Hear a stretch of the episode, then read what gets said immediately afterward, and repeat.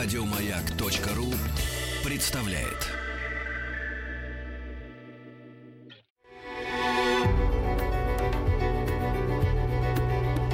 Много букв. Много букв. Любимые тексты главных персон современности. Категории 18+. Здравствуйте. Я актер Иван Ожогин. Сегодня я хочу прочесть для вас одно из моих давно любимых произведений. В детстве у меня дома стоял большой книжный шкаф, и я любил читать книги, названия которых меня интересовали. Таким образом, я познакомился с рассказами Фазили Искандера, один из которых я и хотел бы для вас сегодня прочитать. Фазиль Искандер. Путь из варяг в греки. Поговорим о вине. Поговорим о сильных слабых свойствах этого напитка, ибо его сила состоит в том, что он порой и слабого может сделать сильным, а его слабость как раз в том, что он и сильного может обессилить. Поговорим о вине. Будем доверчивы и раскованы так, как будто мы в Абхазии сидим на веранде крестьянского дома — Пьем по второму стакану Изабеллы и закусываем жареной кукурузой и грецкими орехами. Благородная легкость и походная сухость закуски еще лучше оттенят орошающий смысл виноградной влаги и придадут нашему застолью уют военного бивуака. Тем более приятного, что он не омрачен предстоящими сражениями. И пусть Прежде чем делать окончательные выводы, каждый вспомнит какую-нибудь поучительную историю, связанную с этим напитком. Я же буду рассказывать о том, что было со мной. У меня очень ранние воспоминания о вине. Не скрою, в нашем доме любили выпить, умели выпить и, просто говоря, пили. Среди многочисленных шумных мужчин нашего дома только двое не пили. Это я и мой сумасшедший дядя. Нелюбовь моего дяди к спиртным напиткам была предметом постоянных веселых обсуждений со стороны гостей нашего дома. Тема эта с неизменным гостеприимством поддерживалась хозяевами и ни разу на моей памяти не подвергалась ограничениям из фамильных или педагогических соображений. Иногда – Пользуясь детской привязанностью моего дядюшки к лимонаду, как бы пародируя недалекое феодальное прошлого нашего края, гости пытались путем всякого рода подмешивания подсунуть ему алкоголь, но он быстро угадывал обман, и эти проделки нередко карались им суровой, я бы сказал, со старообрядческой простотой. В конце концов, гости приходили к выводу, что его нелюбовь к спиртным напиткам, а также и к носителям спиртного духа, то есть к пьяным, есть концентрированное выражение его ненормального состояния, особого рода парадокса внутри парадокса его безумия, обернувший более естественную в его состоянии водобоязнь на темный страх перед ни в чем не повинными веселительными напитками. Сейчас, Думая о причине крайнего недовольства дядюшки при виде пьяных и в особенности при их попытках объясниться с ним, я прихожу к выводу, что его раздражали эти чересчур эстрадные имитации безумия, эти коммунальные прогулки в глубины подсознания. Ну, так, вероятно, шахтера раздражают профсоюзные экскурсанты, топчущиеся в забое и даже как бы пробующие кайлить уголь. Примерно лет с девяти Гости стали удивленно приглядываться ко мне. Ход их мысли, которые я угадывал в недоуменном пожатии плеч, в вопросительно приподнятых бровях, в странном переглядывании, был примерно таков. А, сумасшедший он, конечно, сумасшедший, с него, как говорится, и взятки гладкие, но этот-то почему торчит между нами и ничего не пьет? Не стоит ли приглядеться к нему, нет ли тут проявления дурной наследственности? Все началось с того, что один из постоянных наших гостей, которого я называл «красным дядей» по причине его апоплексического цвета лица, как-то предложил мне выпить рюмку вина. Помнится, кто-то из женщин возразил. Тогда он стал с пьяной настойчивостью спорить. В конце концов, чтобы успокоить его, я вынужден был сказать, что вообще никогда не пью, потому что мне от этого неприятно. Возможно, этими словами я, смутно угадывая, выражал тоску женщин по новому стойкому типу непьющего мужчины, который тогда уже пытались выработать, но, к сожалению, до сих пор еще не выработали, во всяком случае не доработали, хотя опыты продолжаются. Видимо, и красный дядя почувствовал в моих словах отголоски морали, которые ему навязали, или какой-то иной системы отчета человеческих добродетелей, которая унижала его систему. Во всяком случае, он как-то глупо и упрямо обиделся. Во время очередного застолья он снова вспомнил наш разговор и теперь попытался доискаться до глубинной причины моей трезвенности. Забавно, что он об этом вспомнил не сразу, а после некоторого возлияния, когда, вероятно, уровень выпитого поднялся до той зарубки, с которой он в тот раз стал приставать ко мне. «Нет, ты мне скажи», — говорил он. «Тебе неприятно до того, как ты пьешь? Или после?» «Мне всегда неприятно, потому что я никогда не пью», — отвечал я ему с пионерской отчетливостью. Одним словом, эта моя мнимая особенность стала предметом разговоров, обычно предваряющих славу. Постепенно я вошел во вкус и стал разыгрывать из себя мальчика, у которого организм обладает добродетельной странностью отталкивать алкогольные напитки. Интересно, что как только я утвердился в этой роли, и все поверили, что у меня в самом деле такое забавное свойство организма. Я почувствовал в себе жгучую, раздраженно нарастающую страсть к алкоголю. Я вспоминаю себя в кухне, когда гости уже вышли, а наши еще провожают их со двора в страшной спешке допивающего из бутылок последние капли. То же самое я делал, когда посылали меня за вином со свежими, только что приконченными бутылками. К моему счастью, пили в основном вино, а гость по своему характеру был таков, что пока есть что пить, никуда не уходил. Сейчас, вспоминая ощущения, которые я испытывал, когда допивал эти жалкие капли из бутылок и стаканов, я чувствую, что это было истинное состояние алкоголика. Я чувствовал, что те места на языке и горле, которые удавалось увлажнить винной влагой, приходили в состояние физиологического оживления и еще больше увеличивали жажду, как бы давая местные образцы ее утоления. Сейчас в это трудно поверить, но лет с 10 до 14 я был теоретическим алкоголиком, испытывая пламенное желание напиться и ни разу не удовлетворив его. Думаю, что все это кончилось бы плохо, если бы не один счастливый случай, который вывел меня из этого опасного состояния. Как-то зимой я жил в горах у своего дяди, о котором я уже неоднократно писал и намерен писать еще, и вот однажды он поручил мне принести к ужину чайник вина. Надо было набрать его из кувшина, зарытого в землю, недалеко от дядиного дома, на старой усадьбе, где жил когда-то его брат. Вечереет. Какой-то предвесенний, еще голубоватый от снега день, кое-где проталины, а в воздухе привкус праздника, предчувствие тайны обновления. И я с позвякивающим чайником в одной руке и черпаком в другой иду за вином.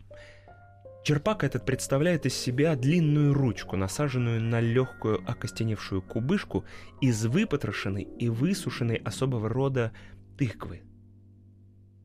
Но куда я иду?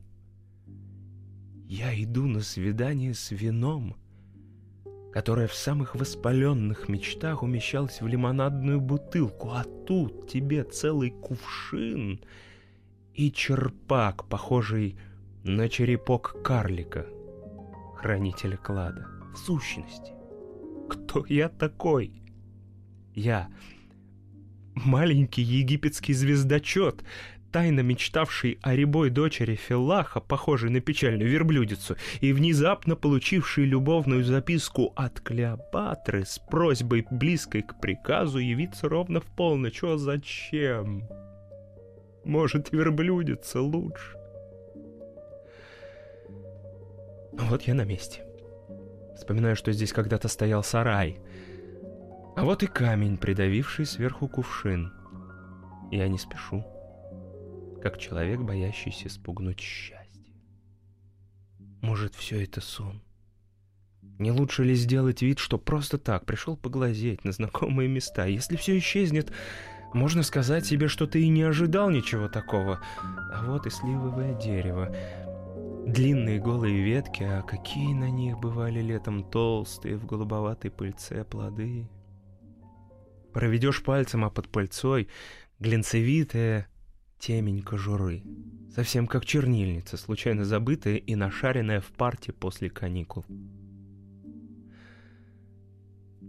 Я ставлю свой чайник на снег, кладу рядом черпак и берусь обеими руками за камень. Он холодный и скользкий, и я, с трудом его приподняв, осторожно ставлю в сторону — под камнем слой папоротник, который я отдираю от доски и цельным комом, как его спрессовал камень, стараясь не растрясти, кладу в сторону. Я уже веду себя по-хозяйски. Никакого насилия. Я облюбовываю этот божественный водопой и берегу место для новых встреч. Остается снять доску, прикрывающую кувшин, и я ее снимаю. Черная круглая дыра пахнула на меня ароматом переспелого винограда и тайны.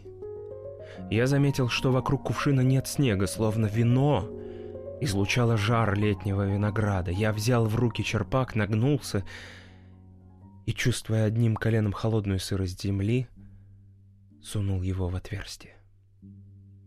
Видно, из кувшина уже много раз брали вино, потому что я не мог дотянуться до него. Тогда я нагнулся еще сильнее и по локоть сунул в кувшин руку с черпаком. И, наконец, почувствовал трепещущую плотную поверхность вина. Оно отталкивало легкий шар черпака, сопротивлялось, и я с каким-то странным удовольствием пересилил сопротивление жидкости и услышал, как, чмокнув, черпак захлебнулся в вине. Я осторожно вытянул его, придержал левой рукой и перехватил правой у самой кубышки мокрую и красную, как голубиная лапа, ручку. Внутри черпака мерцало что-то темное, покрытое местами светлой плесенью, что как-то подтверждало подлинность мерцающей драгоценности.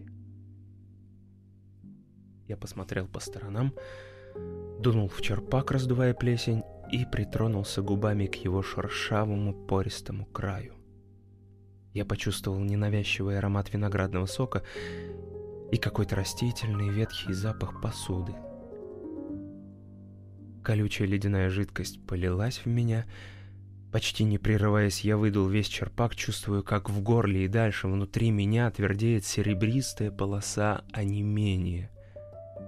Оторвавшись от черпака, я увидел сквозь голые сухие ветки сливы зелено-серебристый диск луны и почему-то подумал, что если надкусить его краешек, то во рту и в горле будет такое же серебристое онемение, как от вина.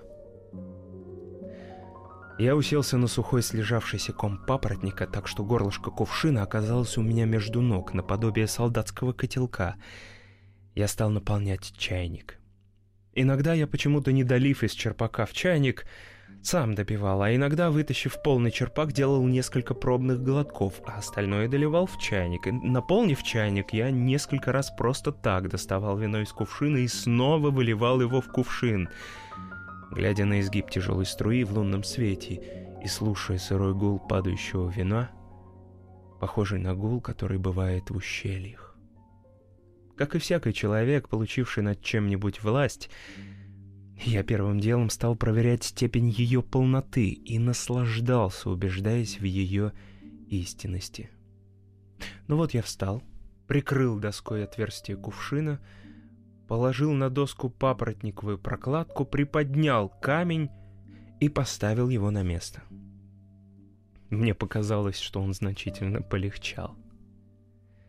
Я поднял чайник и почувствовал, что он переполнен, потому что из носика выплеснулась струйка — чтобы вино даром не потерялось, я поднес чайник к рту и вытянул из носика хороший ледяной глоток. Потом я поднял черпак и в последний раз посмотрел на камень с клочками папоротника, торчащими из-под него, и вдруг мне почему-то стало жалко оставлять здесь кувшин, придавленный холодным скользким камнем, и я неожиданно вспомнил строки давно любимого стихотворения. «Лежит на нем камень тяжелый, чтоб встать он из гроба не смог». Мне стало до того жалко императора Наполеона, что хоть ревмя реви. Мало того, думал я, ковыляя домой, что он вынужден вставать из гроба и искать любимого сына. А где его теперь найдешь? Так они еще и камень положили ему на могилу. Он-то мертвый об этом не знает, потому что ему снизу не видно. Он думает, что просто сам он слишком слаб в своей могиле. Эх, если бы он знал, думаю я. Меня угнетает вероломство врагов императора. Конечно, думаю я. Было бы глупо искусственно поднимать его из гроба, напяливать на него мундир, заставлять приветствовать войска. Но камнем давить на мертвеца тоже подлое занятие. Как же быть? Очень просто, решаю я. Надо оставить его в покое, и если он может подняться из гроба сам, пусть поднимается. Только не надо ему ни помогать, ни мешать. Все должно быть честно. Постепенно я на этом успокоился и обратил внимание на то, что снег под ногами похрустывает, а когда я шел за вином, этого не было — я понял, что подморозил, и в то же время никак не мог сообразить, почему же мне так тепло. Время от времени я поглядывал на чайник, потому что боялся, как бы из носика не выплеснулось вино. Но вино не выплескивалось, и это стало меня беспокоить.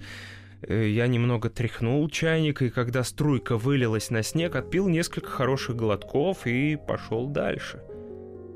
По дороге я еще несколько раз повторил эти контрольные встряски, каждый раз отпивая излишек — Казалось, я готовлю чайник с вином к долгому верховому путешествию по горным дорогам. Когда я вошел в кухню, тетка приняла у меня чайник, глубоко заглянула мне в глаза и вдруг улыбнулась. «Немножко есть?» — спросила она понимающе. «Есть! Есть!» — ответил я почему-то восторженно.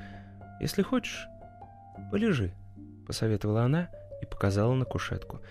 Я в самом деле лег, но не на кушетку, а на длинную скамью, стоявшую у очага. Сквозь закрытые глаза я чувствовал лицом пылание огня и даже как бы видел кожей то сильнее, то слабее полыхавшие струи. Потом я вдруг почувствовал, как все стронулось с места и поплыло, как бывает, когда долго смотришь на текучую воду. Я открыл глаза и снова все поплыло — Потом опять закрыл, и снова все остановилось. Тогда я вообразил, что в случае чего я всегда успею открыть глаза и, успокоившись, отдался течению. С какой-то обостренной нежностью я теперь слышал каждый звук, раздававшийся в кухне и на веранде. В каждом звуке я угадывал его истинный, больше, чем он означает смысл — и каждый раз он звучал так, словно я его давно ожидал. Так в детстве, в закрытой комнате бывал, ожидал шаги матери, когда она возвращалась с базара, и теперь я радовался узнаванию этих звуков, как тогда узнаванию материнских шагов. Вот тетушкины пальцы зашлепали по ситу. Вот звякнули в шкафу тарелки, вот мамалыжная лопатка в чугунке заходила, и все эти звуки, я чувствую, означают не только приближение ужина, а что-то большее. Может быть, уют от домашнего очага, древнюю песню вечернего сбора. А потом я слышу, как хозяйские дети, брат и сестра, моют ноги в тазу. И это опять означает что-то большее, чем боязнь испачкать постель. Может быть, означает извечное возвращение детей под родительский кров — а потом я слышу, как они возятся на кушетке, дерутся, и я чувствую в самой этой щенячьей возне какую-то необходимость. Тайный уют, словно это им так нужно, рвануться в разные стороны, чтобы больней и слаще почувствовать потом общую привязь родства. И каждый раз, угадывая за каждым звуком его истинный смысл, я чувствую в груди вспышку благодарности, которая, оказывается, вызывает у меня смех. Но я его не замечаю, и я узнаю о нем по восклицаниям детей или тетушки, которые то и дело входят и выходят. «Мама, он опять смеялся!» — кричат дети. «Ну и пусть смеялся!» — отвечает она мимоходом. «Нам страшно!» — кричат дети. Но я понимаю, что им не страшно. Но приятно делать вид, что страшно, чтобы потереться о материнские крылья, напомнить себе и ей, что им еще под этими крыльями тепло и безопасно. А потом входит дядя — и дети восторженно бросаются ему объяснять, что я напился, и я слышу его добрую усмешку, слышу, как тетушка поливает ему воду и рассказывает обо мне. И я чувствую какое-то странное удовольствие от того, что при мне говорят обо мне, думая, что я не слышу, не понимаю, как бы наполовину не существую. Не это ли божественное любопытство совести заставляет людей при жизни поступать так, словно потом из могилы им дано с улыбкой прислушиваться к тому, что о них говорят живые? Много букв. Много букв. Любимые тексты главных персон современности. Категория 18+. И снова здравствуйте.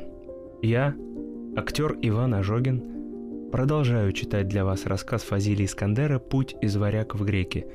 Но прежде чем продолжить, хотел бы пригласить вас на мои концерты, которые пройдут 4 апреля в Санкт-Петербурге в Большом концертном зале «Октябрьский» и 7 апреля в Москве в клубе «Известия Холл». Потом меня поднимают ужинать, и мы сидим ужинаем, а дети любуются моей странностью, а я стараюсь угодить их потребности в странном... А это так просто, легко.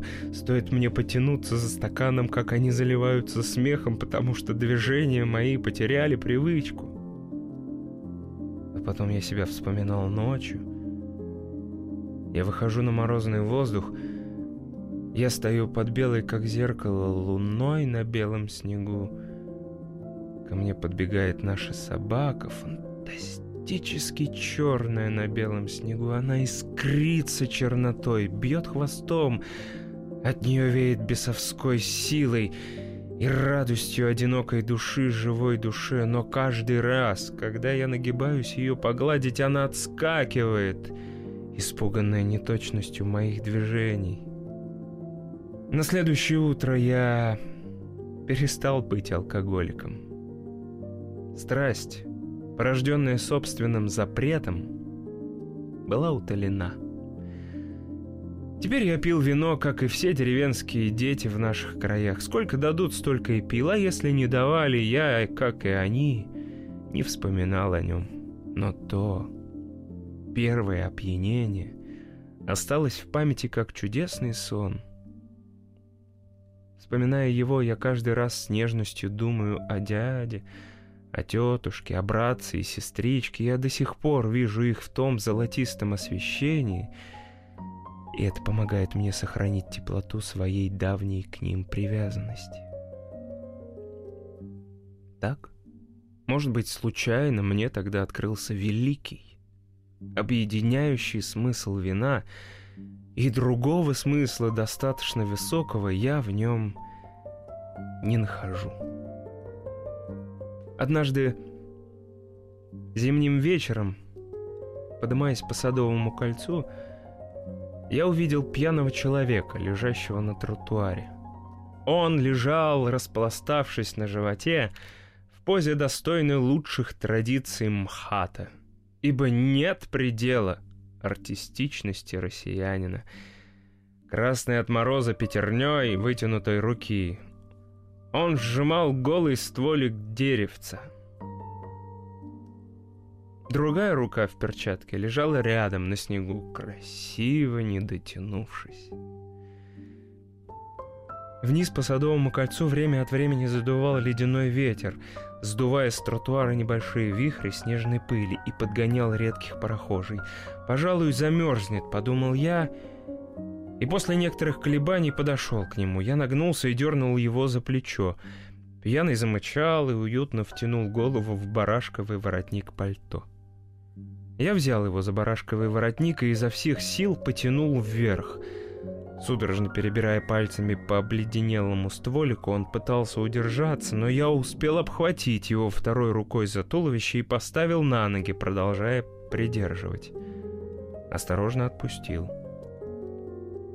Он стоял с закрытыми глазами, с плотно сомкнутыми губами, покачиваясь и поскрипывая зубами. Я плотнее натянул ему на голову модную финскую или ту, которую у нас принято считать за финскую кепку, потому что она еле держалась. После этого он открыл глаза медленно трезвее прислушиваясь к своему отрезвлению, но не спеша давать ему ту или иную оценку. Это был человек лет 50, с набрякшими веками, большеглазый, с нежным румянцем на лице. Я давно заметил, что люди с такими векастыми глазами всегда держат наготове выпеченные губы. Сейчас у этого человека губы были плотно сжаты, и я ждал, когда он приведет их в соответствии со своими набрякшими веками. В одежде его тоже чувствовался некоторый разнобой — Судя по фенской кепке, можно было сказать, что человеку этому не чужды веяния моды, а следовательно и модное веяние. Но это могучее пальто со светлым барашковым воротником, сейчас приподнятым и чем-то напоминающим гранитную воронку, кстати, сходство с гранитом подтверждалось кварцевыми кристалликами мороза, сверкавшими на нем. Так вот, этот монументальный воротник заставлял усомниться в возможностях модных веяний. Воронка воротника прочно держала внутри себя голову вместе с финской кепкой и всеми возможными веяниями, а между тем человек постепенно приходил в себя. Казалось, после того, как я его поставил на ноги, алкоголь, отхлынув от головы, стекает обратно в желудок.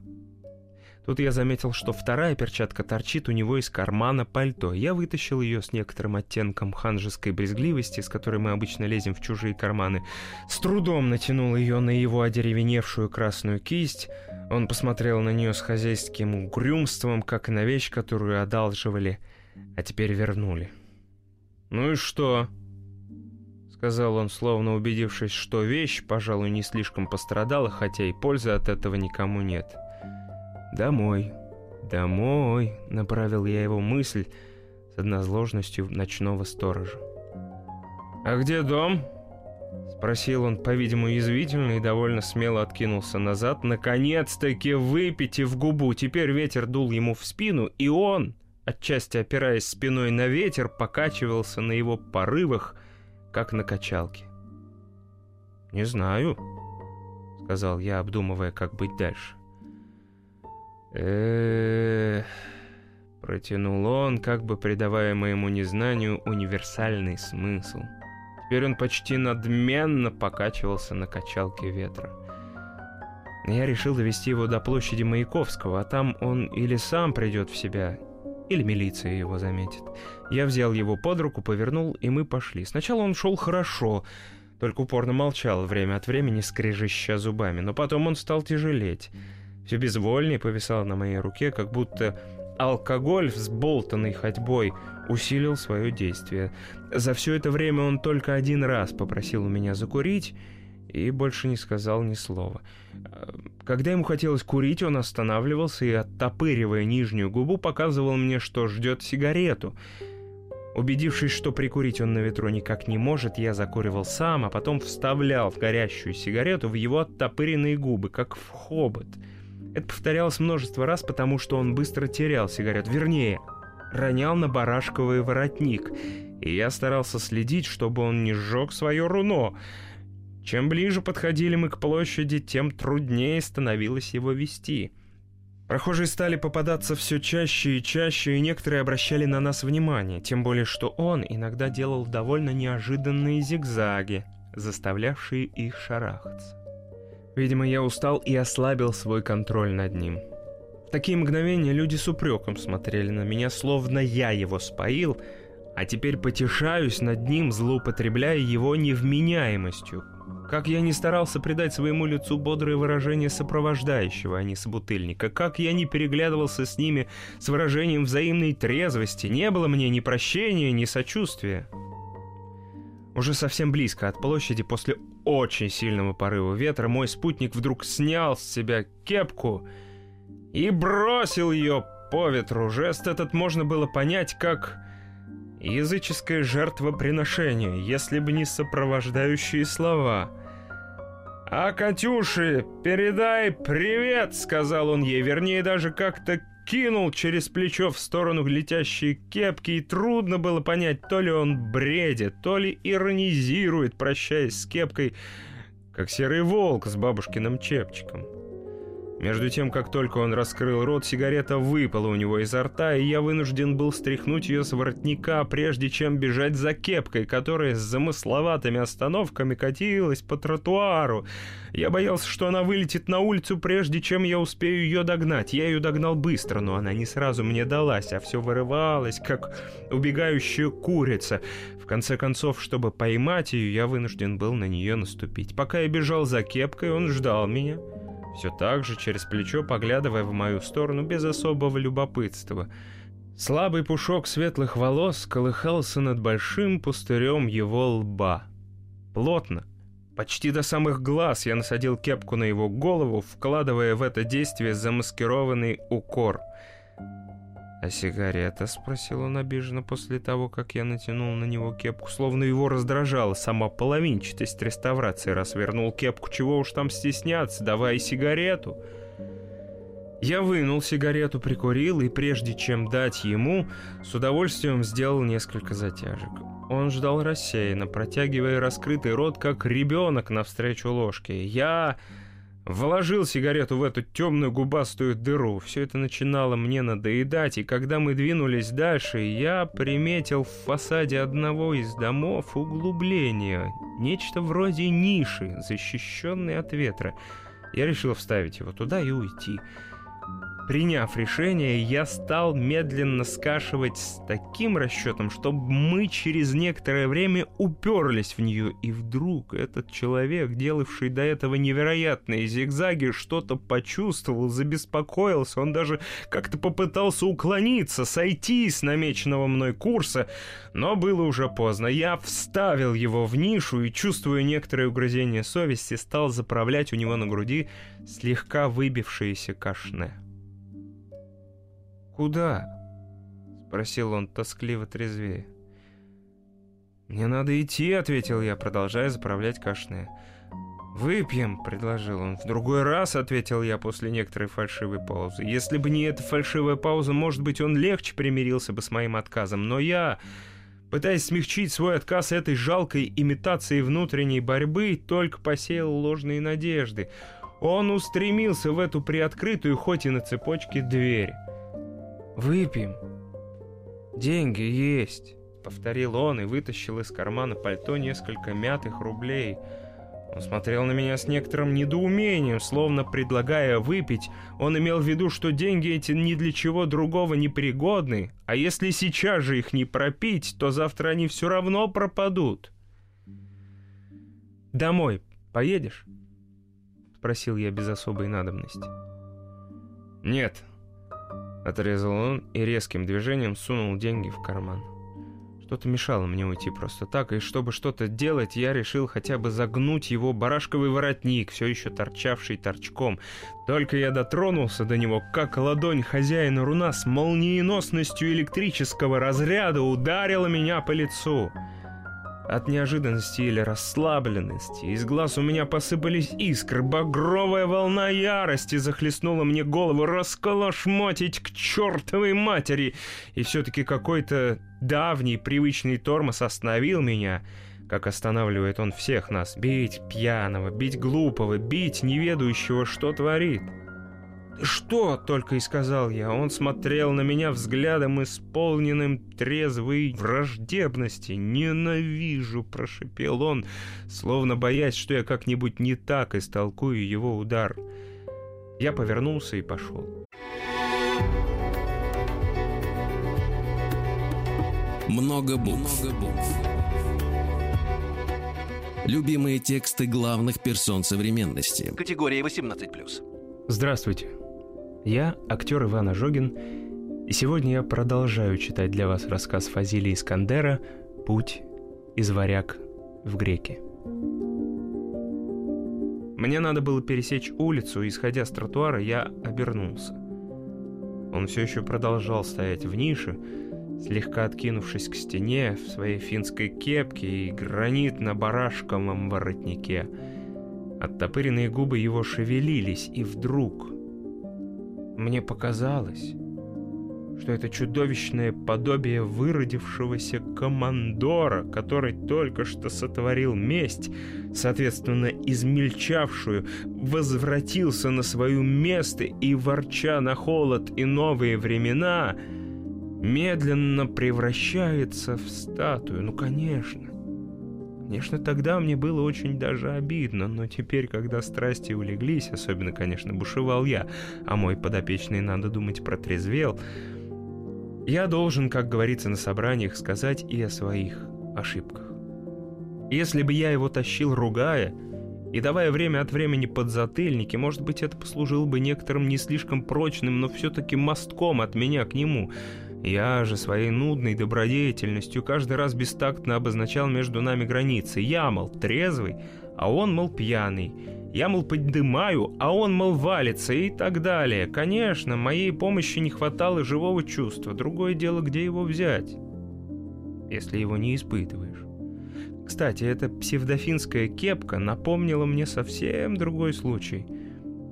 Однажды ночью в ленинградской гостинице я прошел в бар и увидел несметное количество очень пьяных блондинов. Зрелище было страшное. Оказывается, огромное количество пьяных блондинов производит особенно жуткое впечатление. Казалось, что все эти люди не пьют, не заказывают напитки, не разговаривают, не танцуют, а копошатся. Фиолетовые финны копошились в мутном табачном воздухе бара — Потом я узнал, что в Финляндии сухой закон, и стало ясно, что пьянка — это своего рода скандинавский бунт. Против закона своей страны они выезжали протестовать в соседнюю страну. Так что же я предлагаю? Не противопоставлять свободную пьянку сухому закону, а наметить дорогу от сухого закона к сухому вину, как путь из варяг в греки — кстати, того количества пьяных в баре хватило бы на все абхазские пирушки, которые я когда-либо видел. Конечно, дело здесь не в особой выносливости, а в том, что народы, производящие много вина, выработали моральные границы, которые не просто нарушить. И если во время питья терять контроль над собой считается позором, то самообладание пьющих превращается в традицию. И я говорю, что нам необходимо время от времени собираться на семейных торжествах, чтобы через одинаковый цвет нашего напитка вновь почувствовать наше кровное родство и вновь увидеть тех людей, от которых мы идем, и тех, что идут за нами, чтобы прочнее, осознав свое место во времени, почувствовать себя звеном, как сказал поэт. Если мы встречаемся со старым школьным товарищем, с которым не виделись целую вечность, мы должны поднять стаканы с вином, как волшебные фонарики, выхватывающие наши лица из тьмы годов безжалостным и нежным светом. И если мы в дружеской компании внезапно сдвигаем стаканы с победными сияющими лицами, мне кажется, мы только что зачерпнули из собственных душ. И вот, смотрите, как полны стаканы, как наши души глубоки друг для друга. Не потому ли, не доливший себе, и воспринимается как изменник? И если мы с тобой на каком-то аэровокзале в нелетную погоду оказались за одним столиком, и я предложил тебе распить бутылку вина, то это было не что иное, как приглашение раскрыть друг другу свои душевные богатства. И вот, оказывается, мы прекрасно посидели, и надолго запомнили эту встречу, но может случиться, что мы снова встретимся при других обстоятельствах, когда, скажем, я буду недоволен своей работой и буду злословить или важно суетиться перед своим начальником, ты все-таки не забывай, что видел меня и другим, что я на самом деле гораздо богаче, еще могу зазеленеть, потому что однажды цвел, раскрываясь тебе, нам надо помнить о той встрече, потому что она поможет нам сохранить уважение к людям и наградит каждый наш день единственной достойной наградой, смыслом. Потому что каждый день будет подготовкой к празднику нашей встречи. Много букв. Много букв. Что читают те, о ком говорят все. Еще больше подкастов на радиомаяк.ру.